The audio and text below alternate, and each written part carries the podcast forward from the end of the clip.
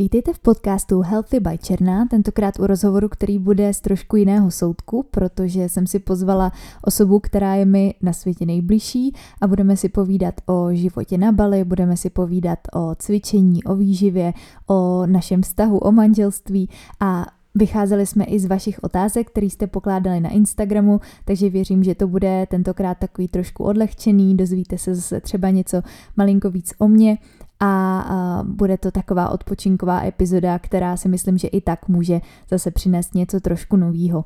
Pokud rádi posloucháte podcast, tak budu samozřejmě ráda za vaše hodnocení na Apple Podcasts nebo na Spotify, za vaší zpětnou vazbu. No a ještě připomenu, abyste si nezapomněli zapnout tlačítko odebírat, aby se vám vždycky objevila nová epizoda. Tak jdeme na to.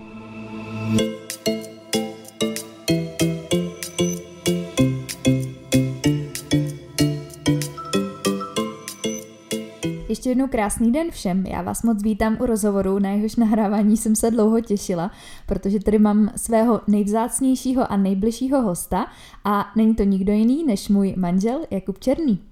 Čus, My jsme se totiž vsadili před už docela dlouhou dobou, kdy já jsem začínala s podcastováním, že až budu mít 10 tisíc sledujících na Instagramu, tak si Kubu pozvu do podcastu, abychom si tady společně popovídali.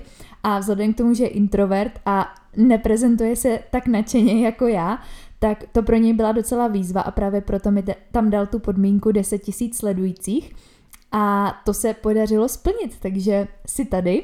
A jaký je to pocit sedět před mikrofonem? Je to to, co jsem přesně nechtěl, aby se stalo, takže jsem v hloubi duše doufal, že těch 10 tisíc nehytneš, ale tak it is what it is, byla to sázka, zároveň ti to hrozně přeju, protože si myslím, že ten content děláš dobrý a takže mám částečně radost a částečně je to prostě výstup z komfortní zóny. Mm-hmm. A pojďme teda rovnou k tvému příběhu, protože začala bych úplně tou nejzákladnější otázkou, kterou, která samozřejmě lidi zajímala, protože jsem dala možnost, aby se na Instagramu ptali, jednak tebe, druhá k mně, v tomhle společném rozhovoru. A aby to tady dávalo smysl, tak pojďme se nejdřív zaměřit na to, kde a jak jsme se poznali. Zkusíš to nějak krátce popsat? No úplně jednoduše, známe se čistě teoreticky ze základky, ale vzhledem k tomu, že jsem o tři roky mladší, tak pochybuju, že si o mě věděla nebo si o mě měla jakýkoliv zájem. Tudíž čistě teoreticky ze základky, ale potom, já jsem se vrátil vlastně z Bali z Indonésie a začal jsem jako žít v Čechách, tak skrze uh, naše kamarády jsme se vlastně jako potkali jednou, dvakrát, třikrát a od té doby už jsem se neodstěhoval. jo, máš pravdu, což mnoho lidí neví a nikdo by to podle mě netypoval, že jsi o tři roky mladší než já, protože když nás někdo vidí vedle sebe, tak bych řekla, že spíš lidi typujou, že já jsem mladší a ty jsi starší, protože to by lidi většinou typujou klidně až k těm 30 letům věku, což vzhledem k tomu, že máš fousy, si vysoký, tmavý vlasy, tak docela to odpovídá. A tímhle vlastně můžeme i s, tak nějak strhnout ty uh, domněnky o tom, že věk uh, na věku nějak extrémně záleží, protože prostě buď si rozumíte, buď máte společný témata, společný vize do budoucna, anebo ne a je celkem jedno, kolik vám je let a vlastně na to, že tě znám od teda intenzivně od toho, co ti bylo 19 let, tak mi přijde, že už v tu dobu si měl mnohdy víc rozumu, než mají některý chlapy ve 30, takže eh, ale zase, abych tě tady moc nechválila. Jako je to tak, co na to říct? Ne? zase tě nemůžu tady moc vychválit takhle veřejně. Ale rovnou se tam chytnu ty poznámky o Bali, o Indonésii. Ty jsi tam žil teda pět let s tím, že vaši tam žijou stále, brácha tam teď žije taky. Tak jak jste se dostali na Bali, na, do Indonésie a kdy to bylo? Jaký, jaký to bylo období, kdy to začalo? Vzniklo to úplně jednoduše, když jsme byli malí, tak jsme s našima cestovali po Evropě v dodávce a naši vždycky v zimě cestovali do Ázie, kde jedna z jejich cest právě směřovala do Indonésie na Bali. No a potom, co se vrátili, tak prostě si řekli, že nám dají tu možnost se tam podívat a zjistit, jak to tam vypadá, jak to tam funguje, protože prostě je to úplně něco jiného, než v čem žijeme tady v Čechách. No a tak jsme tam jeli na měsíc, jeden rok, další rok jsme tam jeli na dva měsíce, kdy my jsme byli prostě na, na homeschoolu, to jsme zjistili, že nikdy fungovat nebude dlouhodobě, takže potom, co jsme se vrátili z této dovolený, tak jsme dali nějakou rodinnou poradu, řekli jsme si, že vyzkoušíme rok, um, rodiče se víceméně všeho zbavili, udělali jsme všichni maximum pro to, aby jsme se tam vlastně odstěhovat mohli.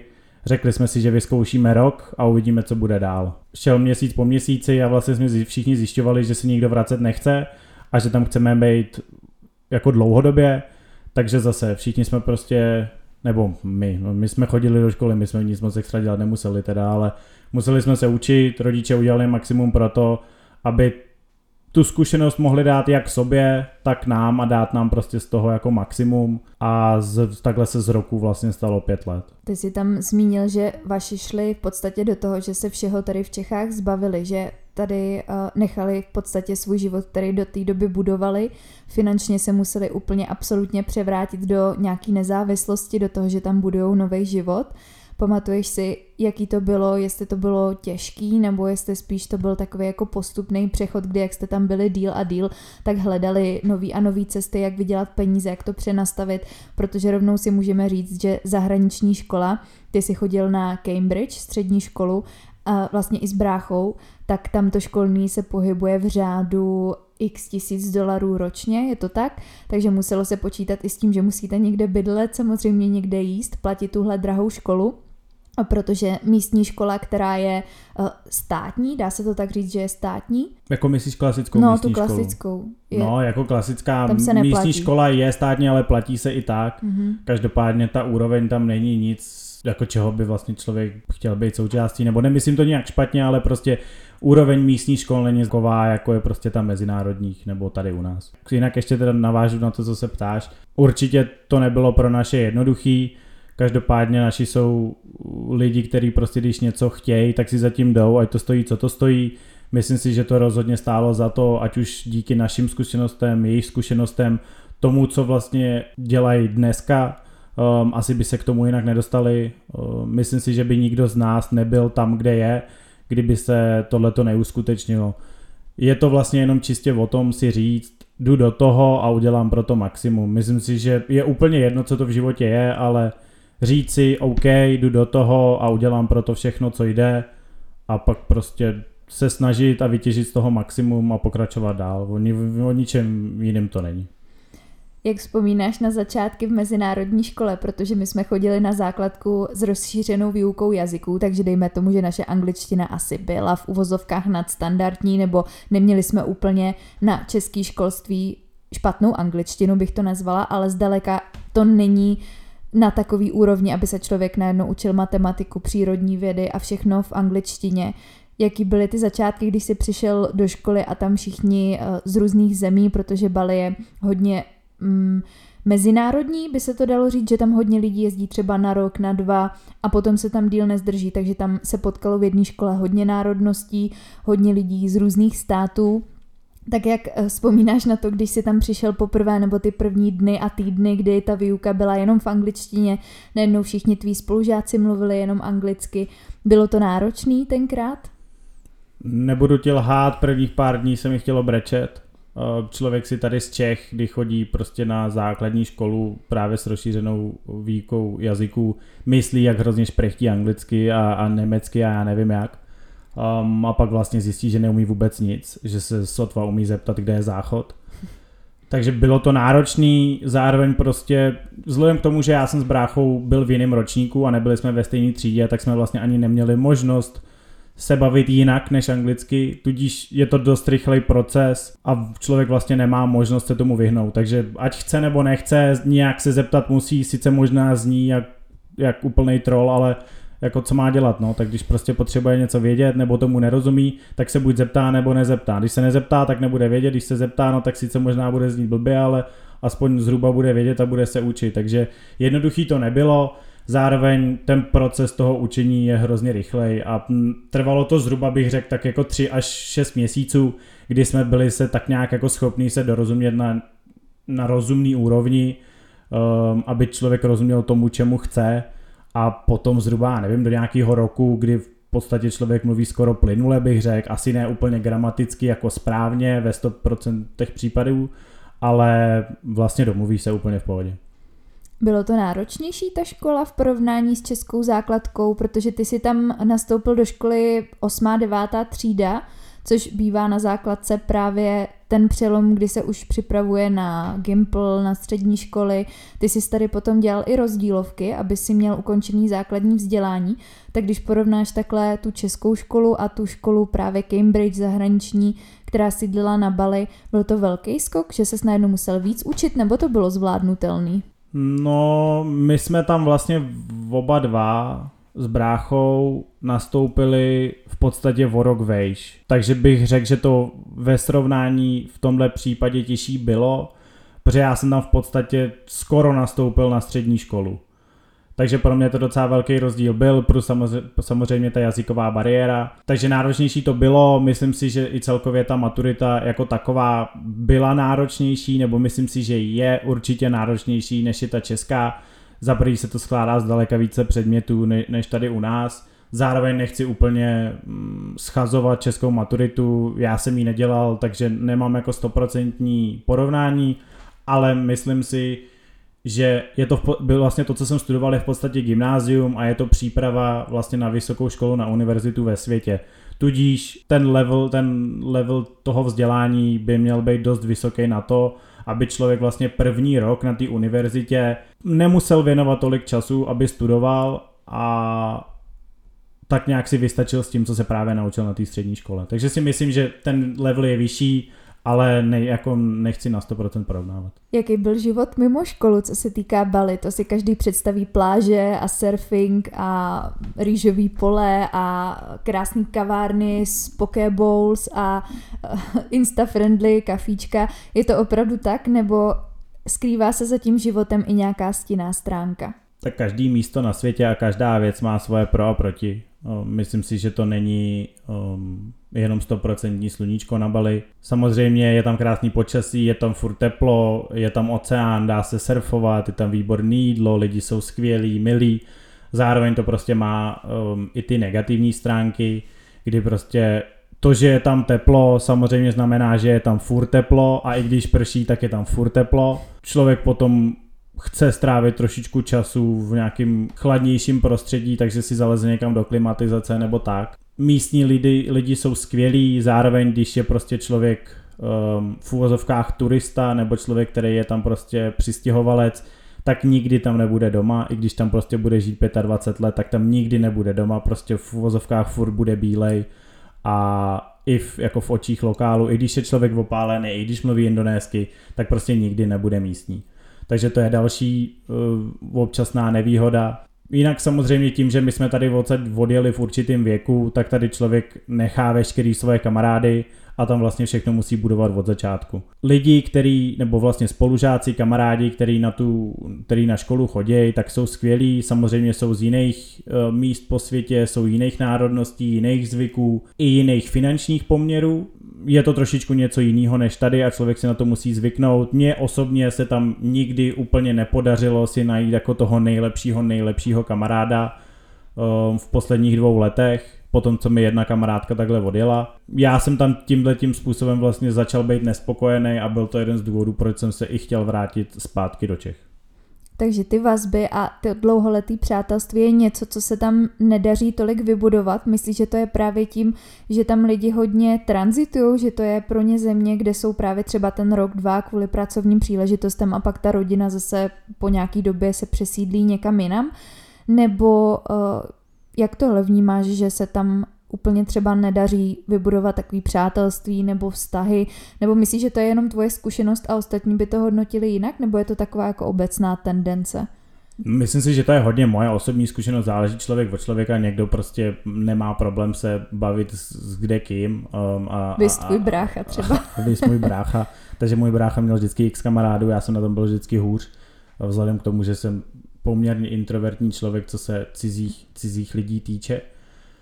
Um, takže nemyslím si, že to je um, globální pravidlo, ale každopádně lidi dost migrují, dost odjíždějí, přijíždějí vzhledem k tomu, že jsou prostě různých národností, ať už jsou napůl američani, napůl briti, napůl vlastně cokoliv, tak se stane to, že tam přijedou na rok, na dva a pak vlastně odjedou. Vlastně s podobným um, v podobném smyslu, jako my jsme tam s našima odjeli na rok a mohlo se stát, že jsme se po tom roku mohli vrátit do Čech a říct si OK, super rok, krása, počasí, surfování, škola, zkušenost, ale stačilo. Takže takových lidí je tam spousta důvodů pro to, aby přijeli, odjeli, taky můžou mít spoustu, takže tomu, tohle tomu určitě nenasvědčuje.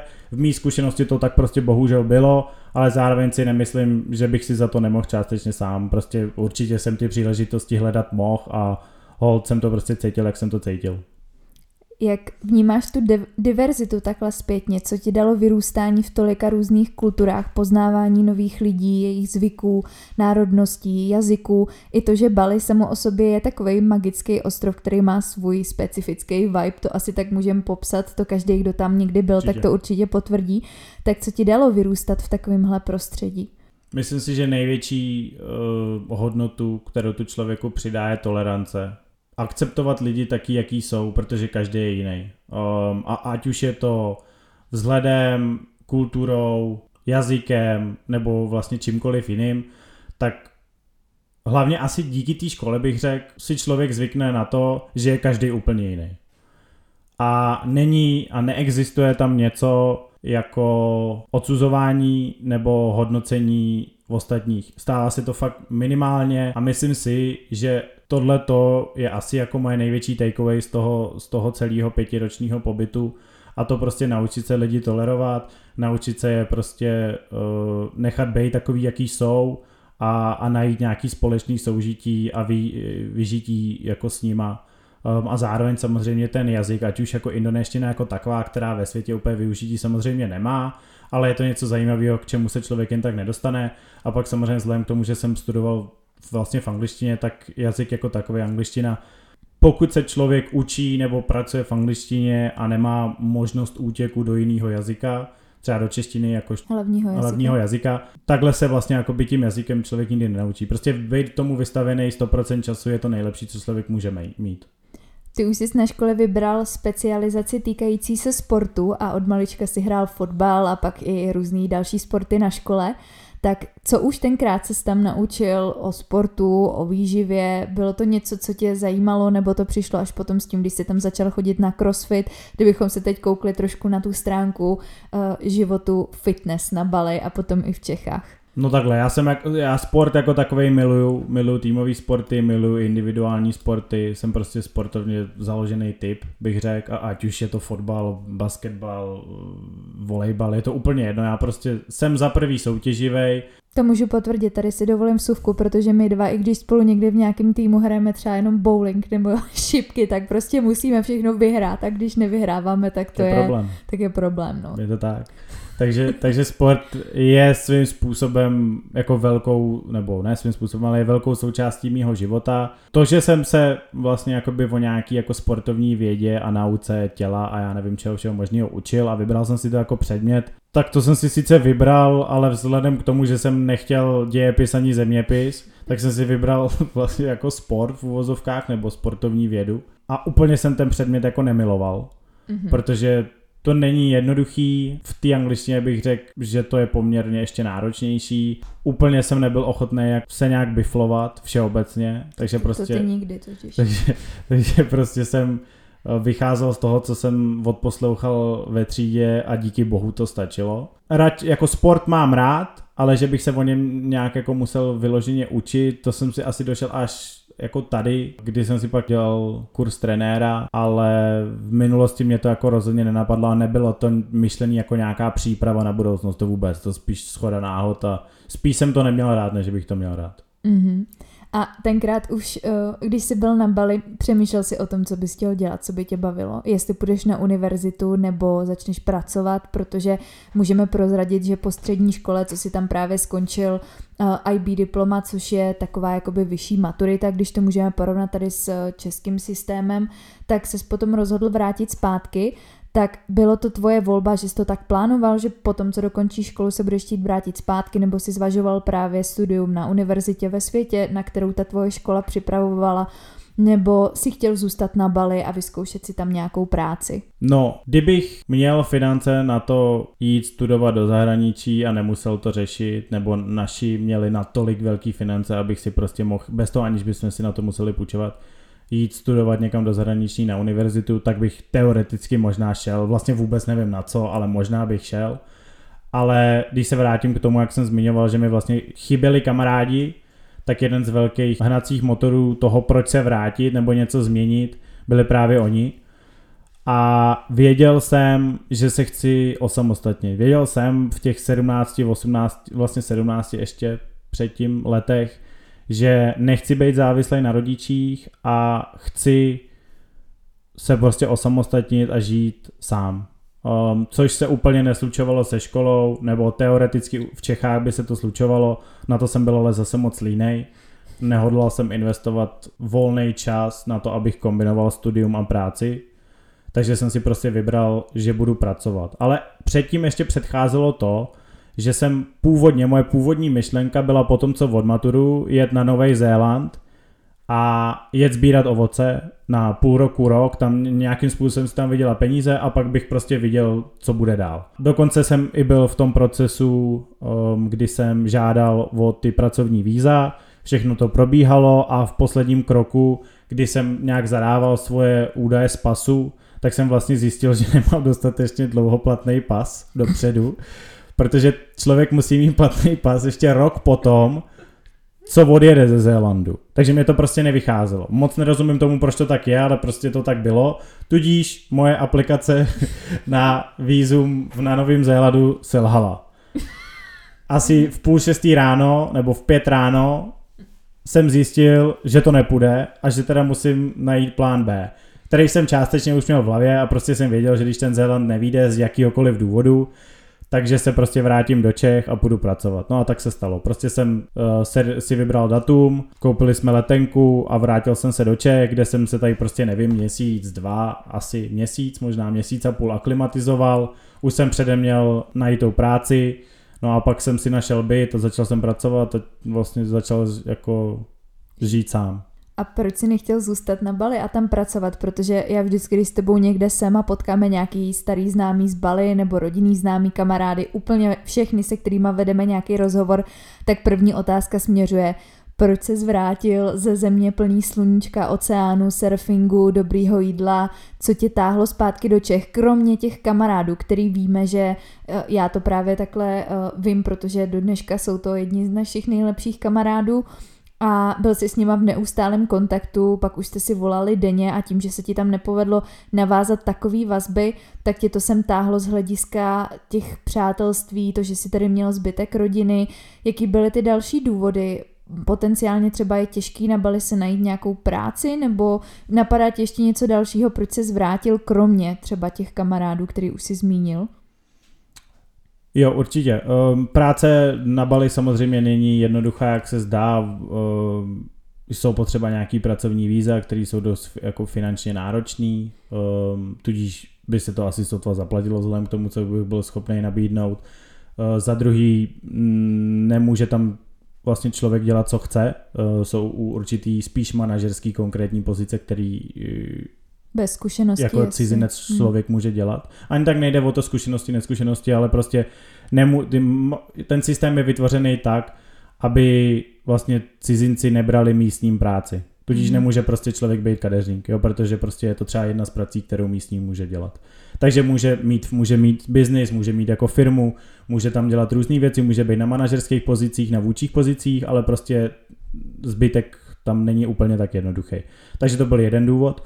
Další důvod je ten, že jsem vlastně asi jediná možnost, kterou bych víceméně tak nějak měl, bylo pracovat s rodičema. Um, ne, že bych rodiče neměl rád, nebo jsme měli špatný vztahy, ale prostě jsem chtěl být jako sám na sebe. Nechtěl jsem, nechtěl jsem pracovat s nima, nechtěl jsem na tom být závislej a věděl jsem, že by to spíš um, nedělalo dobrotu. Takže jsem se prostě rozhodl pro to jít svojí vlastní cestou. Um, a, a třetí takový jako asi další důvod bylo, že pět let tam pro mě asi bylo dostatek a tak nějak jsem cítil potřebu být zpátky jako ve větším městě, um, než v úvozovkách na vesnici. Um, I přesto, že to má spoustu výhod, tak už mi to asi po těch pěti letech stačilo. A ty kamarádi, jak jsi zmiňovala, já jsem zmiňoval, takže protože tam si člověk musí představit, že je strašný rozdíl, když tam jedete na dovolenou na měsíc, na tři týdny nebo na dva, na tři měsíce a jedete tam třeba ve dvou a nějak tam pracujete nebo naopak tam jenom cestujete. A druhá věc je, když tam fakt žijete rok, dva, pět až potažmo deset, to už se zase bavíme o něčem úplně jiným a je fakt, že člověk tam žije opravdu uprostřed rýžových polí mnohdy, je to úplně jiný styl života, samozřejmě dneska už se to taky posouvá úplně jinam, takže je to asi taky nesrovnatelný s tím, jak to vypadalo dneska před deseti lety.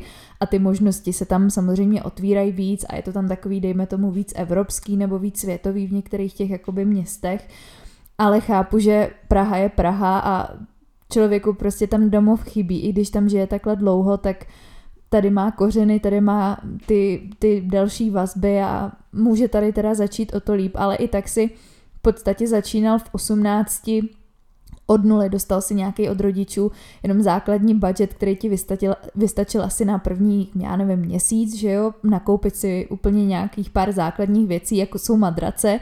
A pak teda uh, v 18 si začal ten život stavět úplně od nuly. A my jsme se poznali, to bylo, když se zvrátil v červnu roku, tyjo, a teď nevím já ten jsem rok. Se, já jsem se vrátil, vrátil jsem se v červnu a my jsme se poznali v říjnu. V říjnu, takže nějaký necelý půl rok si byl zpátky. No, z Dá se říct. A já jsem vlastně podle mě od jako července, začát, no možná konec července, začátek srpna si myslím, začal jako pracovat.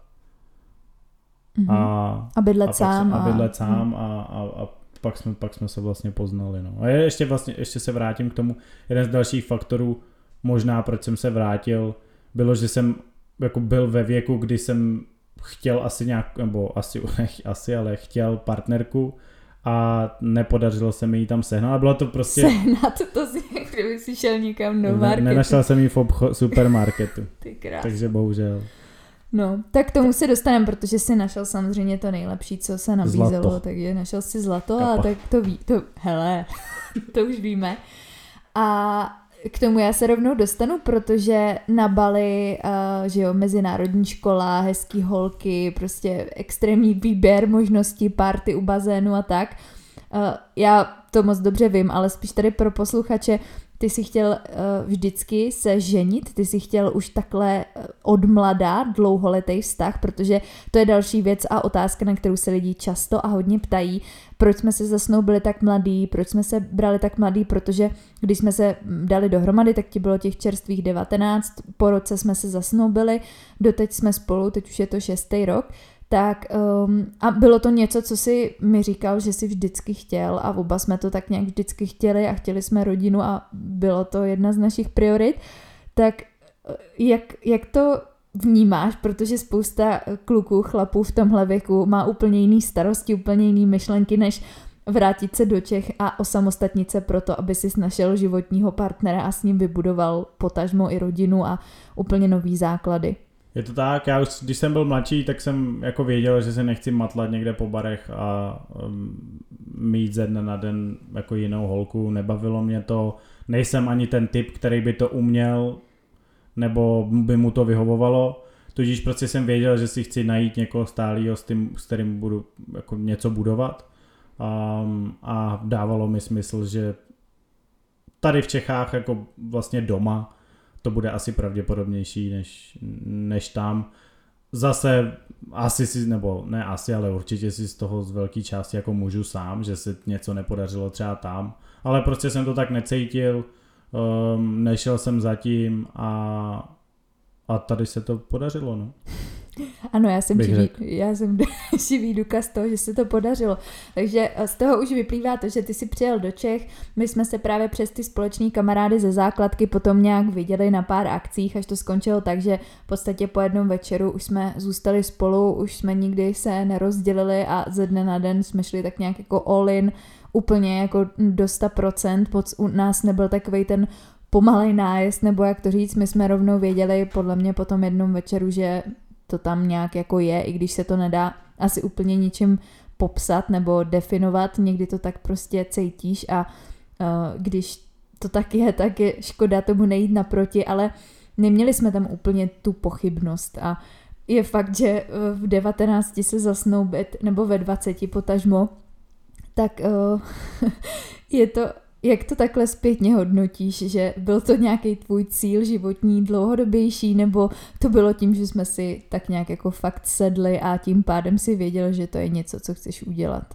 Nebo obojí dohromady možná? Prostě to beru tak, že jsem to tak cítil, cítím to dodnes, jsem spokojený, nevidím, že by nám jako něco chybělo a nevidím důvod jako na, na co čekat, na čekat na co až spadne z nebe hvězda, nebo jako prostě jsem to tak cítil a tak jsem to udělal, takže a nelituju toho a nikdy toho litovat nebudu. Prostě to bylo rozhodnutí, který jsem, který jsem, nebo který jsme udělali a, a jsem za to rád. Tak to zní, to zní dobře. No a od té doby ten příběh už tak nějak znáte a teď bychom se mohli dostat postupně ještě eh, ke stránce teda fitness a výživy, protože to je téma, který máme oba společně, i když ty na to teď pěkně kašleš, nebo dobře, teď už je to zase lepší, ale občas máš období, kdy na to trošku kašleš, ale nedávno ještě před možná pár let si to tryhardil ještě víc než já a spoustu věcí si mě naučil i ty, přestože jsem je od tebe nikdy ne, nerada úplně slyšela, nevím proč, teď už jsem se to naučila, ale neměla jsem ráda, když mě poučuješ, třeba co se týká tréninku, když jsi mi vysvětloval nějakou techniku, tak jaký je tvůj vztah k výživě a sportu, když máš vedle sebe doma výživáře? No tak vztah jako sportu, sport miluju furt, um, jak jsem zmiňoval, uh, když vemu čistě cvičení jako takový, tak začali jsme vlastně spolu a, a, a začali jsme to svým způsobem jako budovat. Um, I když jsme nevěděli, že to pro tebe jakoby bude kariéra, ale chtěli jsme prostě zlepšit náš životní, životní styl, naše zdraví. Já jsem na tom byl tragický po tom, co jsem se vrátil, takže, takže bylo potřeba něco změnit. Jsem rád, že se něco změnilo. Pak jsem vlastně měl tendence se stát fitness trenérem, ale zjistil jsem, že to úplně není to, co by mě naplňovalo protože je to víc práce s lidma a, a psychologie a vykecávání, než je to o tom samotném tréninku, bych řekl, nebo pro mě aspoň byla taková zkušenost těch klientů, který vyloženě jdou pro to, aby měli lepší uh, fyzický výkony a byli ochotní tomu něco obětovat, nebo vlastně dost tomu obětovat je minimum a, a většina to spíš má jako nějaký krátkodobý cíl pro to na léto být vysekaný, i když stejně vlastně, když tomu nic nedají, tak nic zpátky nedostanou. Takže spíš to bylo o tom povídání, jak je život na hovno, jak tohle nejde a tamhle to nejde. Takže to jsem zjistil, že mě nebaví a nikdy bavit nebude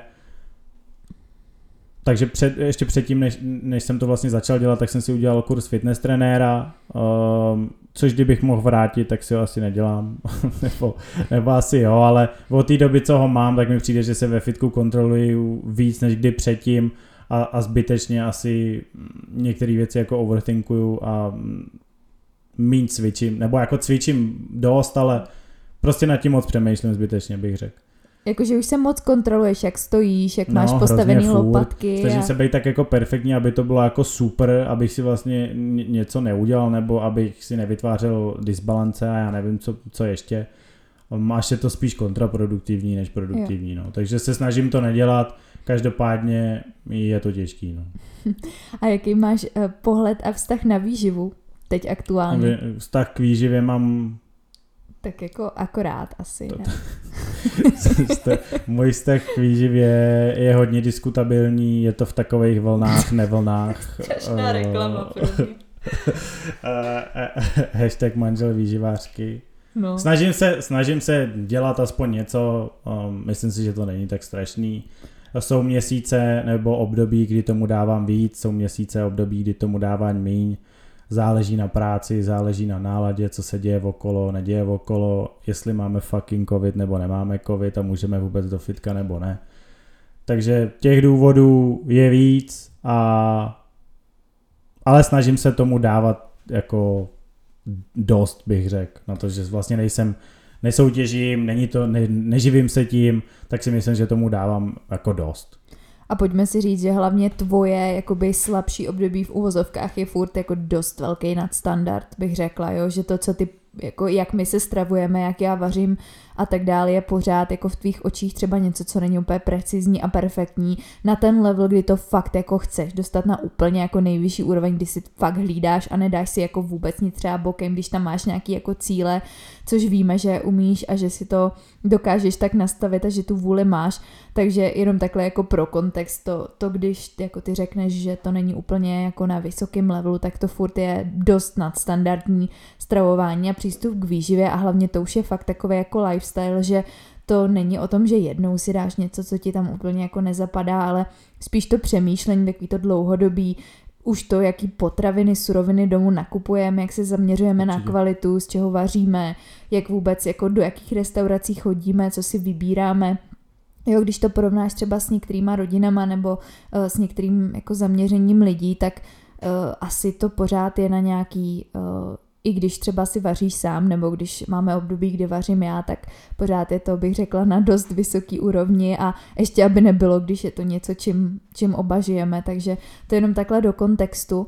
A uh, pojďme se teda rovnou dostat k otázce, která zazněla od sledujících a to je, jakým způsobem nás dva spojuje jídlo, ty můžeš říct svůj pohled a já pak řeknu svůj, jako co vnímá, že mezi náma, jako jakou tam jídlo hraje roli, jestli to je náš společný koníček, nebo jestli naopak něco tam je, co, co nás třeba spojilo v rámci toho jídla, nebo co tě takhle napadne, když si vybavíš tuhle otázku.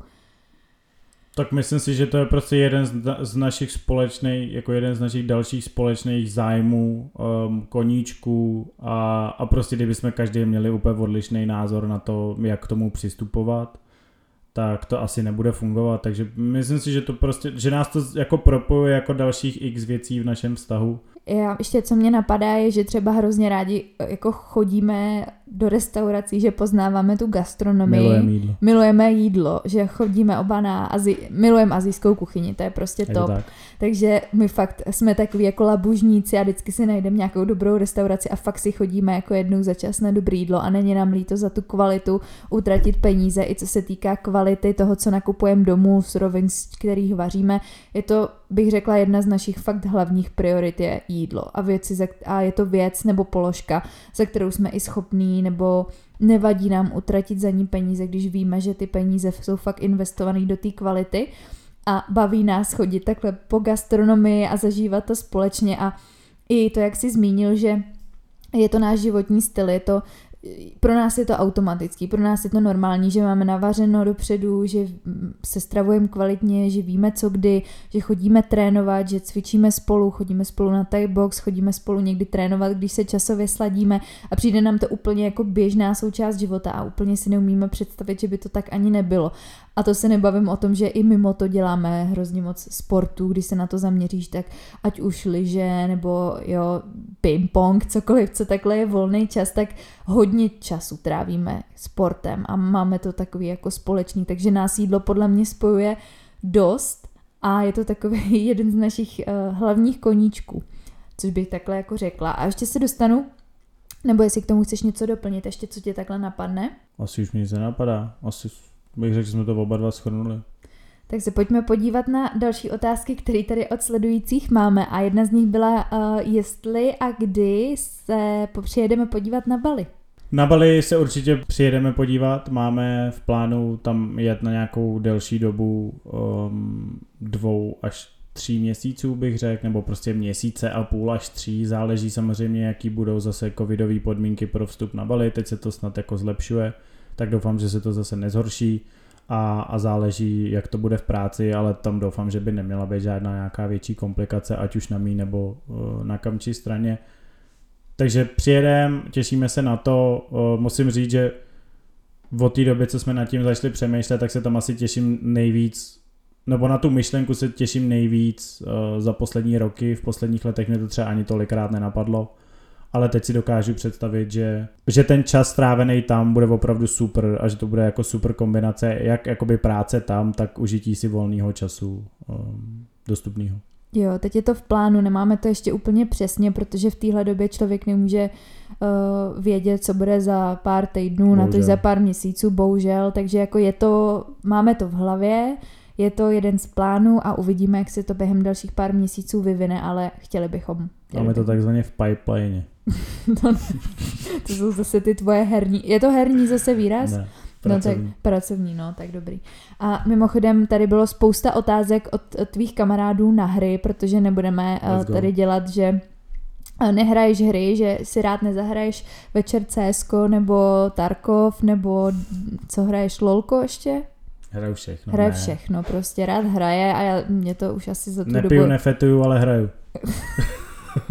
Jo, nechodí za holkama, nepije a, tak. a takže hraje, no, každý máme něco. No každopádně, takže otázky ohledně hraní teda si dovolím přeskočit, jo, nebo tady chceš někomu odpovědět? Ne, shout out to my boys. Dobře, takže pozdravujeme tímto kluky, se kterými hraješ večer videohry a který poslouchám od tady x hodin každý večer, co si tam povídáte a čemu se smějete, takže x hodin každý večer zase v klidu. Ježíš, no tak, občas. Občas, ano. Dobře, no, tak občas se to protáhne. Občas to umí být do ranních hodin, No, ale To radši tady nezmiňuj, s protože respektem k práci. S respektem ke cirkadiálnímu rytmu to teda není občas. A to teda musíš zmínit, že já, já s tebou teda nezůstávám zůru, já chodím ne. spát poctivě, takže Brzo. já chodím na něj brzo spát. A já tvrdím, že on chodí spát pozdě a prostě nějak jsme se úplně nesladili v tomhle. Někdy se sladíme, ale někdy se nesladíme. Prostě nedodržuješ moje, moje doporučení, takže ty nejsi vůbec příkladný klient v tomhle tom. No, uh, pojďme se podívat na další otázku. Um, jak bere tvoje sebevědomí, že máš úspěšnou, pracovitou, busy a aktivní manželku? Protože tady uh, paní píše, že ne všichni chlapi to ustojí. Tak jak to vnímáš, co se týká tvýho ega a toho, že co si budeme povídat, tak jako máš, nechci říct úplně vysoký ego, ale jako jsou věci, které uh, si třeba líbit úplně nenecháš, ale řekla bych, že to je spíš, co se týká jako cizích lidí nebo lidí, kteří jsou mimo takový ten tvůj jako nejbližší okruh. Ale zajímalo by mě, uh, myslím, že to je dobrá otázka, protože ne každý chlap uh, vedle sebe jakoby pracovitou ženskou a ženskou, která je hodně aktivní a furt něco dělá a něčeho jako dosahuje, někam směřuje a furt se vzdělává, tak ne každý to jako vydejchá, tak jak to vnímáš? Jsem za to šťastný, myslím si, že v životě každý budeme mít období, kdy to bude lepší a horší, to za prvý. Za druhý si jsem spokojený, eh, v jaký fázi své pracovní kariéry a života jsem.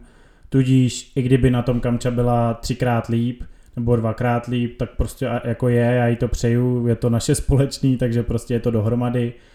Um, do na to můžu být líp já takže zvládám to v pohodě. Byly období dřív, kdy já jsem na tom byl jako z určitých důvodů hůř. Um, naštěstí už to tak není. Tam jsem, tehdy jsem to zvládal hůř, ale teď prostě nemám jako důvod. Myslím si, že jsme na tom teda jako hodně podobně, že myslím si, že jsme jako stejně úspěšní na náš věk.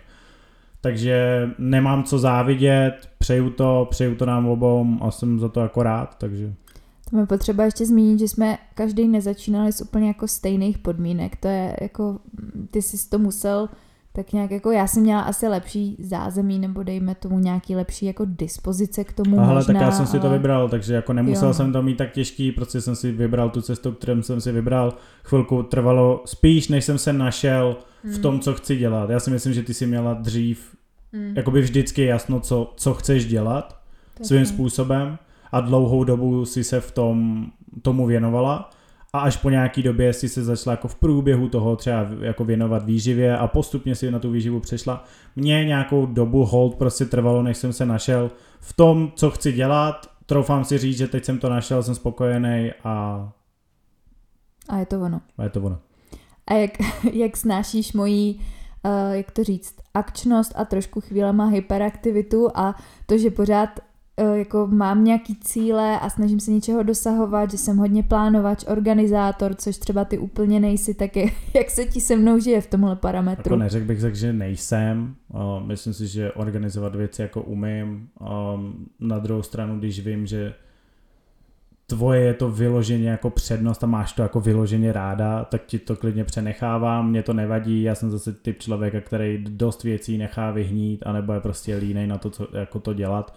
Takže bez tebe bych měl občas asi problém se k některým věcem donutit um, dřív, takže to je určitě pozitivní. No a když mi něco přijde moc, tak mi to přijde moc a prostě s tím žiju a nechám si tě dělat, co si děláš a já si jedu to svoje, takže, hmm. takže ale jinak bych řekl, že to je určitě jako pozitivní i pro mě, má to pozitivní dopady i pro mě a myslím si, že se v tom jako doplňujem, že já ti umím zároveň trošičku nastavit jako se, zrcadlo. Nastavit zrcadlo, střínou hřebínek a říct ti, hele klid, jako uklidni se trošičku, stačí, e, to je moc, to je málo a myslím si, že se vzájemně v tomhle tom doplňujeme, takže to je fakt, no, že někdy potřebuje člověk trošku pohled toho druhého, který mu naznačí, že už to přehání, že třeba moc pracuje nebo moc je z toho ve stresu a taková ta jako stopka trošku vypnout a že naopak myslím, že se v tom tak jako doplňujem dobře, jak si řekl, že každý máme někdy takový jako akčnější období a snažíme se ale pořád, myslím, najít ten balans, aby jsme i trávili čas spolu, aby to pořád nebylo jenom o tom, že Eh, se za něčím ženeme a neumíme si užít ten čas spolu. A na to rovnou navážu otázkou, že uh, uh, uh, tady ji někde potřebuji najít. Jak být stále tak pozitivní a udržovat intimní vztah i po svatbě, což s tím úzce souvisí. Jak si udržet kvalitu vztahu, ten kvalitní společný čas a uh, aby to pořád mezi váma fungovalo. Tak zase můžeme říct každý svůj pohled. Tak za si myslím, že to nemusí být jenom svatba. Um, že to, že jsme svoji, mm, je spíš jako známka něčeho, nějaký rituál. Um, ne, myslím si, že spolu člověk klidně, že nemusíte být svoji a můžete spolu být 5, 6, 7, 8, 10 let, 15 let, je to jedno. A, ale myslím si, že nejdůležitější je um, se navzájem tolerovat, um, dát si tu volnost, aby, aby člověk trávil dostatek času spolu, ale aby se zároveň věnoval tomu, co toho druhého jako baví a věnoval tomu nějaký čas. A myslím si, že když má od základu člověk podobný jako životní hodnoty, vychování, cíle a vizi o tom, jak ten život chce žít, tak je to potom jenom o tom spolu mluvit, tolerovat se a věci řešit, přistupovat k ním čelem nebo táčet se k ním zády a myslím si, že pak není jako větší důvod k tomu spolu nežít jako šťastně dlouhodobě. A jak udržovat tu intimitu, aby se z toho nevstal, nestal ten vztah, kdy večer oba unavený se sklátíte vedle sebe na gauči u televize nebo u Netflixu a pak postupem času přestanete mít něco společného, vytratí se z toho vztahu taková ta jiskra, protože to bývá poměrně častý, že třeba po těch dvou, třech letech, kdy opadá taková ta zamilovanost, hodně párů zjistí, že vedle sebe spíš jenom tak žijou, než, jako, nebo přebývají, že se z nich stanou takový jako lidi, co se potkají, řeknou si ahoj a už to nemá takový to kouzlo, už to nemá takový ten náboj, jako to mývalo. No, řeknu k tomu, že i takový jako dny jako Jas, můžou no být to a je to jo, úplně normální. To jo? Nemyslím si, že člověk musí každý den jako se věnovat tomu druhému a trávit spolu jako 300 tisíc procent času ale určitě je důležitý si najít nějaký společné aktivity um, a tím spolu trávit ten čas a myslím si, že když spolu prostě člověk tráví čas, tak to je to nejdůležitější a to nejlepší, co, co může dělat. A ať je to skrze to, že rád jezdí v autě spolu, jezdí na výlety, chodí do restaurace, dělá nějaký sport, chodí do divadla, do kina, chodí se psem, je to úplně jedno, ale prostě si najít nějaký společný koníček, hobby, um, aktivitu a tu, tu spolu provozovat v určitých intervalech a dost často na to, aby prostě pak, když ty dny doma po práci jsou, že člověk je rád, že je rád a chce prostě chvilku klid, tak aby prostě věděl, že o víkendu nebo v určitý den odpoledne prostě přijde ten čas, kdy si, kdy si to spolu užijete a vlastně nahradíte ty dny, kdy to bylo takový jako rozplizlý a pracovní mm, a norm, mm, jako mm. Takže trávit spolu ten čas, to si myslím, že je důležitý a komunikace, komunikovat spolu, říkat si ty věci, nemít před sebou podle mě žádný úplně tabu, což si myslím, že my teda úplně nemáme, že my si nemít říkáme... žádný tabu, prostě no, nemít, žít život no. tak, jak je a ukazovat to tomu druhému.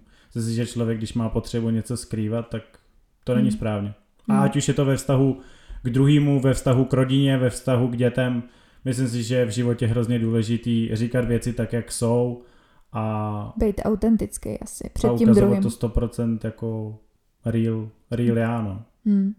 Jo, že je to fakt, no, tak nemít úplně nějaký zábrany nebo pocit, že před tím druhým potřebuješ jako vypadat určitým způsobem nebo nasadit nějakou masku nebo tohle se nehodí a o tomhle s ním mluvit nebudu, protože je fakt, že my spolu mluvíme asi fakt úplně o všem, o pracovních věcech, o uh, přesně to, že mě, že mě zajímá výživa a cyklus a Kuba se tomu vždycky směje, že mu říkám všechny detaily tady o menstruačním cyklu a tak dále, ale prostě on je tomu otevřený a pak dokáže docela uh, dobře chápat všechny věci a Eh, není nic úplně zakázaný téma nebo není nic tabu. A co já ještě vnímám jako strašně důležitý, je umět si ze sebe jak navzájem, tak i ze sebe udělat srandu a nebrat se tak vážně a prostě mít nějaký jako společný humor, nějaký společný věci, který jako mně přijde, že my se furt tak nějak jako smějeme něčemu, děláme si furt srandu ze sebe, máme, jak známe prostě stejný kamarády, stejný lidi, a tak známe i ty inside joky a pořád tak nějak jako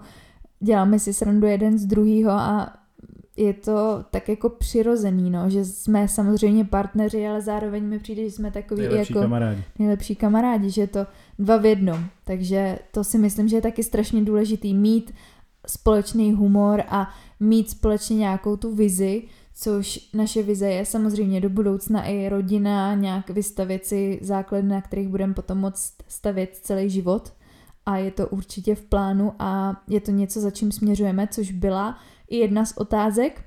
A co bych se tě ještě takhle závěrem zeptala, tak uh, co ses o sobě prostřednictvím našeho vztahu nejvíc naučil, respektive co si sobě posílil za nějakou pozitivní vlastnost, ať už je to trpělivost nebo schopnost uh, přijímat mě takovou, jaká jsem a co tak fakt jako oceňuje, že na spoustu věcí nic neřekneš, že i když jsou dny, kdy jsem unavená, ne, třeba nepříjemná, uvědomuji si to, vím to potom zpětně, tak ty nic neříkáš, jakože mi nic takhle v tomhle směru jako nevyčítáš, že to jednoduše spolkneš, necháš mě, protože to chápeš, protože víš a já pak sama najdu tu chvíli, kdy za tebou přijdu a řeknu třeba, že jsem reagovala jako přehnaně, když to kdybys na mě ty začal štěkat úplně stejně, tak se třeba hádáme a což je i důvod, proč se zas tak často nehádáme. Jako jasně máme nějaký dohady, není to furt jenom růžový,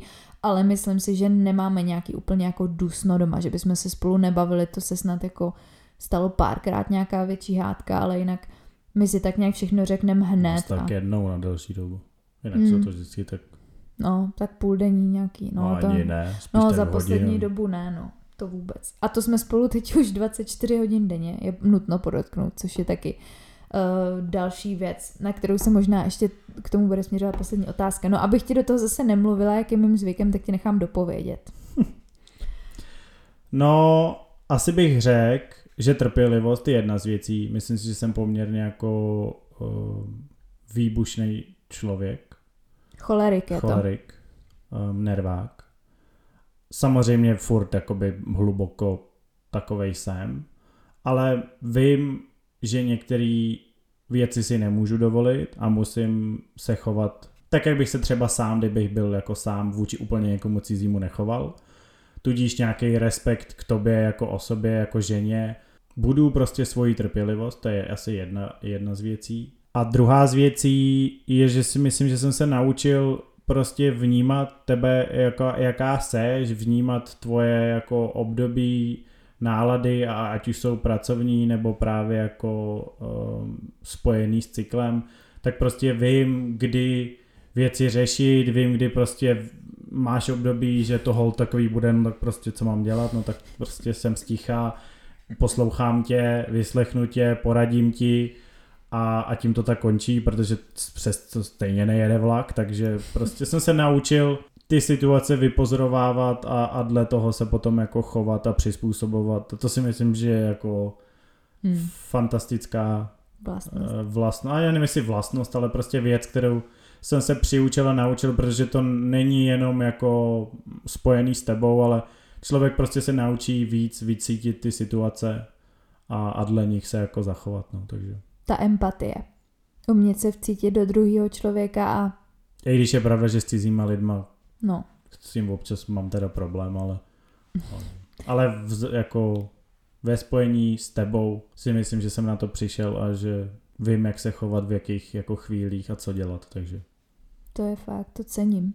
A k tomu bude navazovat poslední otázka, jak spolu zvládat život na home officeu, protože jak už jsem nastínila, tak my jsme spolu v podstatě teď už téměř 24 hodin denně v jednom bytě zatím, 2 plus 1 a trávíme spolu pak i docela hodně volného času, i když každý si třeba najdeme ten čas pro sebe, nebo když pracujeme každý v jiné místnosti, tak nejsme jako úplně intenzivně, že bychom spolu celý den od rána do večera mluvili, takže ono to zase není úplně tak, že bychom seděli vedle sebe nebo si celý den povídali.